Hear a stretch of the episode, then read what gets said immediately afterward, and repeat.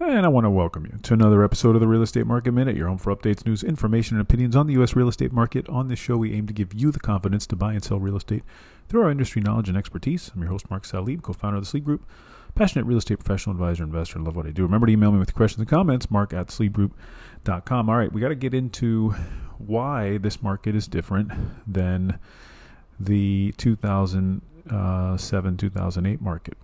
And it's important to compare them because you know it's really the one housing crash that this generation at our generation has seen right? And i think that it's important because we've talked about you know where is this going and how is it different? And you know there's there's several things that are different. And i had a previous episode where i get really in depth on this but i want to take one part of it because one part of it is the lending practices as as we call it. And um, you know, and I've talked about the other reasons. I mean, the you know, folks have the most equity they've ever had in their homes, and you know, really in, in, a long, long time, and it's hard to walk away from that, right? So that should limit the amount of foreclosures, which is what a big reason of what happened in 2008 was, so, you know, the the amount of foreclosures was so significant, and that brought down the prices of homes.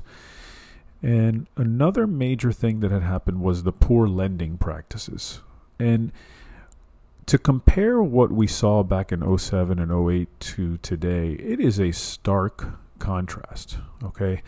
And and what I'd like to say is this: the there's a there's a stage in the whole process of lending um, the money for the home, so providing the loan from the bank or the lender, and it's called the underwriting process. And what it is is the underwriter who is essentially the final approval of your loan those practices, uh, when you compare them to the way they were leading up to the, the, the housing market crash, and it, it, was you know mainly from 2004 to 2007, those practices were very lenient. You know, and it took this sort of housing crash to happen um, for the federal government to step in and say, look, you know, we got to change these practices. Well, when you look at them today, boy, it's a completely different deal. I mean, as someone who, as you know, I'm a real estate professional, I'm working in the South Florida area. And when you see what folks have to go through in order to get that loan approved and the underwriting practices, the amount of checks and balances, the amount of paperwork and everything that they check through in and throughout, it's no wonder that the the, you know that the end result is the people that do own their home that are currently in their homes and residing in them deserve to be in them. You know, it's not a situation where uh, they couldn't afford it or they, you know, no, they, they absolutely can afford it and they showed excellent job history and excellent credit scores and so forth and all the other things that, that get checked.